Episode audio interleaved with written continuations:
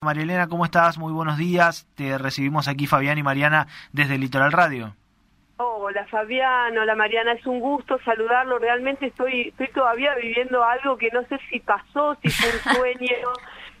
Son muchos años, fueron eh, 40 años con esta, con esta profesión en el cual ya arrancó el año pasado eh, celebrando en el Teatro del Círculo, en el Coliseo nuestro, ¿no? En el Coliseo, en el Teatro del Círculo, en Santa Fe, en Ciudad de Rosario, donde, bueno, colmado de, de, gente, este, estuve por lo menos ocho meses preparando ese teatro con la Orquesta Sinfónica de nuestra ciudad, donde hubo 44 músicos en escena, donde se vivió una fiesta. Y bueno, a fin de año, porque te lo cuento así rapidito, este mi hijo que fue el productor uh -huh. me dice lo vamos a postular para los Gardel bueno como quiera pero era una cosa que yo ya era como que ya estaba el disco había grabado con todos estos queridos colegas que compartimos muchas veces muchísimo escenario como con Teresa Parodi Tarragó Ross eh, Jorge Rojas uh -huh. el Facu Toro era como que ya, ya haberme sentido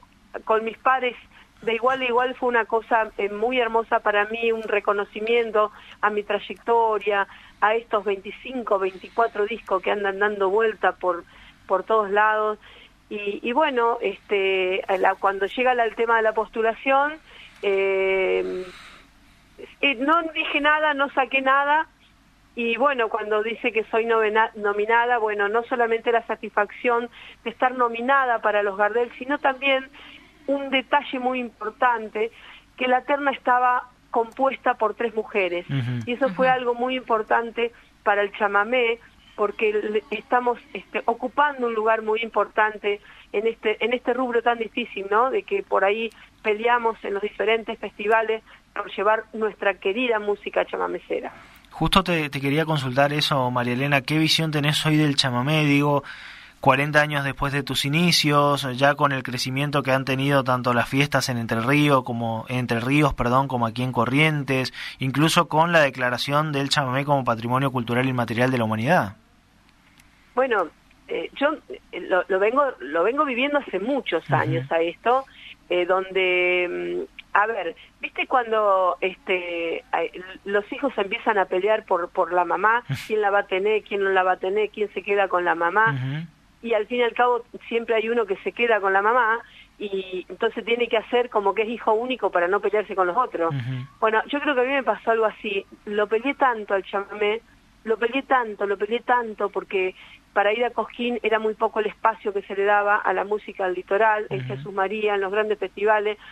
Eh, por ahí en el sur se daba la posibilidad de que se compartiera mucho la música del litoral, pero en otros, en, en, el parte del norte, en Córdoba, en todos esos lugares, no le daban mucho espacio a la música del litoral. Si bien nosotros, los chamameceros, tenemos la suerte de tener los grandes festivales como Federal, como el, el Mercosur, como en Burucuyá, uh -huh. sí, pero la música del litoral debía expandirse. Y, y, yo te digo que por ahí, para, para tu conocimiento, yo hace desde el año 16 que estoy llevando la música del litoral a otros países. Yo recorrí Cuba, Chile, Paraguay, Colombia, eh, bueno, La Habana dos veces, eh, por ahí me va a quedar algún lugar, ¿no? Este, pero también estuve en el año 19 un mes en España llevando la música del chamamé. Uh -huh. Entonces como que hice, como que, que te comentaba, que soy la hija única con la mamá solita, ¿viste? Y la peleé mucho, la peleé muchísimo. Entonces, cuando yo me entero del patrimonio cultural de la humanidad, es una alegría enorme para mí, como para todos los chamameceros. Claro que me encuentro en una situación diferente. Hace 40 años que vengo haciendo la música litoral y verla en este nivel a la música litoral, viendo que hay jóvenes, viendo que se le da espacio a los nuevos compositores, viendo que se le da espacio a la mujer. Entonces, imagínate que me agarra en una etapa ya madura, ¿no? Eh, de, de, de, la música. ¿Qué desafío tenés hoy por delante, María Elena, pensando ya en todo lo que venís relatando, 40 años de carrera, contacto con distintos artistas, una suerte de disco casi homenaje a tu trayectoria también? Digo, ¿qué te queda? Bueno, eso que decís también fue muy satisfactorio, ¿no? El reconocimiento a, a la trayectoria a estos 40 años fue hermoso. ¿Qué me queda? Seguir cantando chamamé. Chamamé. Son 40 años desde que te subiste al escenario por primera vez en, Cosquín. ¿Qué, ¿Qué cosas te quedan de, de esa, esos, esa larga trayectoria, que, de las giras? ¿Qué decís, esto es por lo que sigo, me reinvento, sigo haciendo música? Bueno, ese es un detalle muy importante, viste, sobre el, tema de reinventarse. Nosotros venimos en una de sufrir una pandemia y a veces uno lo toma personal y dice, claro, nosotros los músicos fuimos los últimos en reincorporarnos. Sí, fuimos los últimos en reincorporarnos, pero fíjate vos que yo hice este disco en la pandemia.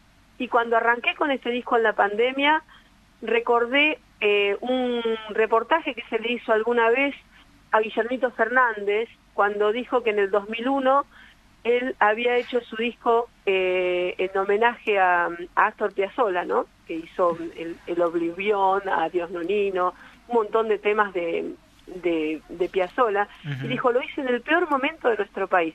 Yo hice este disco en el peor momento del mundo, porque era difícil reinventarse, era difícil producir, y, y yo dije, no, no hay que quedarse, hay que seguir adelante como se puede.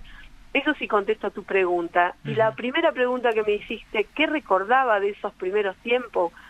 Y yo recuerdo que nosotros para arrancar no fue en el 82 los 40 años, sino que fue en el 80. Lo que pasa es que justo los 40 años se daban en el 20 cuando mm. estaba la pandemia, entonces lo tomamos de cosquín. Recuerdo muy claro cuando mi padre, amante del chamamé, muy amante del chamamé, eh, amante de Ramona Galarza, fanático de Tarragorros, música al litoral, bueno, en casa era mi música de cuna, este, se enteran de un certamen que se llamaba Cantemos a Argentina, que por corriente lo había ganado Ariel Acuña, estoy hablando año 80, y, bueno, mi papá me lleva de su mano a la casa de Nelly de Argentina Zenón, donde va a pedirle el tema este Sargento Cabral, mm. para que yo cantara Sargento Cabral. Y Nelly era muy, muy amable, tipo como si fuera una madrina mía, me dice, pero no, chamigo, ¿cómo va a cantar en guaraní? Dice que cante guapo Kunumi, que, que lo va a cantar bien, y bueno, exactamente gané con ese guapo Curumí, con los sabios consejos de nuestra querida Nelida Zenón, eh, Correntina, homenaje ¿no? A, ella también estas palabras porque este, ayudó mucho a María Sosa en su, en su carrera. Y, bueno, recuerdo eso y hablo el álbum de los recuerdos y, y empiezo a ver cosas que este camino recorrido no fue en vano. María Elena, te agradecemos el tiempo, el contacto y esperemos verte en, el escenario del Mario del Tránsito Cocomarola, justamente celebrando también estos 40 años, este reconocimiento con, tu público, con tu gente, con, con la gente que ama el chamamé, así que felicitaciones nuevamente y gracias por atendernos.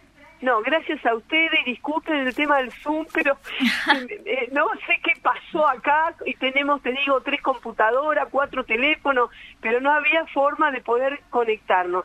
Gracias a, la radio, gracias a la gente de Corriente y seguro, seguro que estaremos ahí. Seguro que estaremos así compartiendo todo el chamamé. Un abrazo grande, María Elena, gracias. Gracias, querido, gracias. María Elena Sosa, eh, ganadora del, eh, Gardel de, del Gardel como mejor álbum chamamecero.